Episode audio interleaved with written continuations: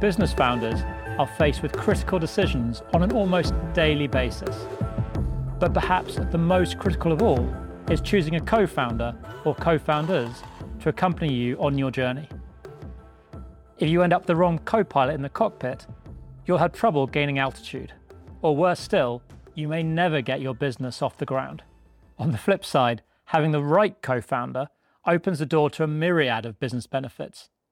If your founding team has complementary working styles and strengths, equal passion, shared vision, and the right skill set, the sky is quite literally the limit.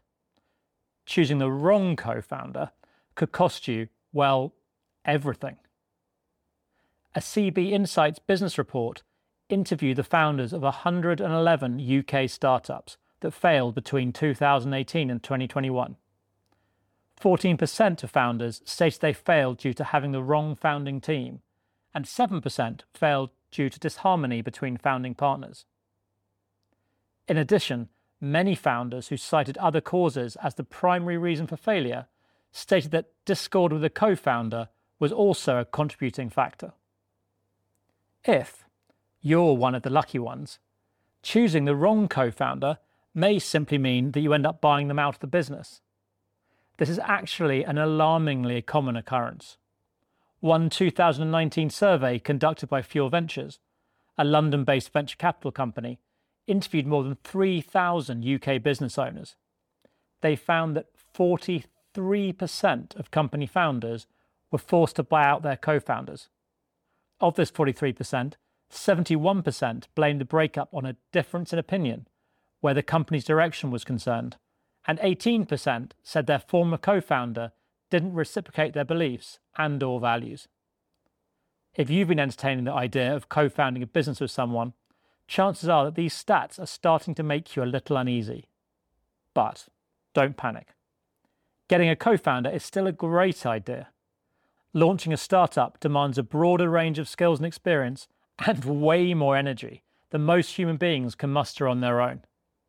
You just need to take the time to do your due diligence and find the right fit. It's quite common for two or more friends who are business-minded to embark on a business venture together. I did it. I've also worked with quite a few founders who established co-founder relationships this way. The danger in this is that the existing social connection can blind you to other vitally important factors, such as, do they even have the right skills and experience for this role? It's especially easy to fall victim to this friendship blind spot if your potential co-founder seems to represent a convenient solution to your immediate needs. Here's an example. Imagine you have a super innovative idea for a new SaaS platform, but you're worried about pitching it to investors. Your internal dialogue might go something like this. My mate Bob works in SaaS sales. Man, what a great guy Bob is. So outgoing and charismatic. He'll love my idea, he'll get it, and investors will love him. I'll ask him to co-found the company with me. The truth is that Bob, the SaaS salesman, is currently a junior account manager whose sole responsibility is to sell entry-level subscriptions for a dated but popular iCookery platform. Bob is a fantastic, skilled and talented guy in many ways and a great friend, but he is not the right co-founder for your startup. What's key to remember in this scenario is that bringing him on board would be as detrimental to his interests as it would be to yours. The right fit works both ways. Last week on the podcast, I spoke with Sean Anderson, founder of Hoxo Media, who experienced something similar to this hypothetical scenario a few years ago.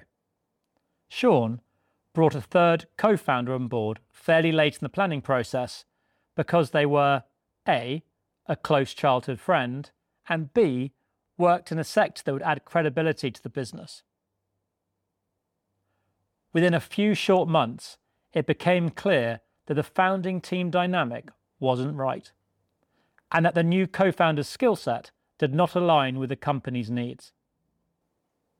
Yet, Sean's friendship blind spot rendered him unable to address the problem head on, he became stuck in an endless role revaluation cycle on a futile crusade to justify his friend's equal equity in the company.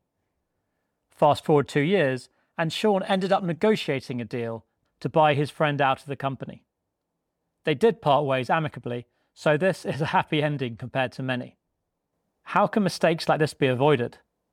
Well, Sean himself would tell you that it all comes down to due diligence. Founders must outline what their ideal fit co-founder looks like and develop a plan to assess those criteria.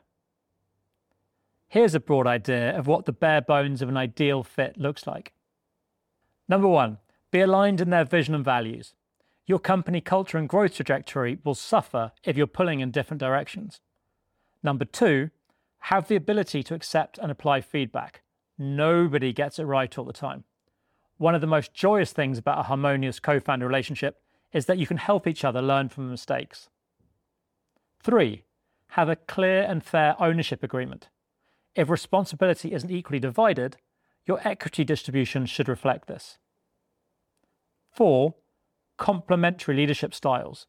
Different approaches to leadership create a balanced experience for your team. However, polar opposite leadership styles can divide rather than unify a team and lead to an unhealthy work environment. 5. Have the skills and experience necessary to perform their roles. And 6, be able to communicate comfortably and effectively. Besides these basics, it's a good idea to write up a job description for your ideal co-founder. This should almost always begin with self-evaluation, when you understand your own skills, strengths, and weaknesses. Then you can pinpoint precisely what your perfect co-founder would bring to the table. To steal wisdom from an old saying, marry in haste, repent at leisure. If you found today's deep dive helpful, sign up to my monthly newsletter at peer-effect.com for more coaching insights, practical tips on growing a better business and developing as a CEO.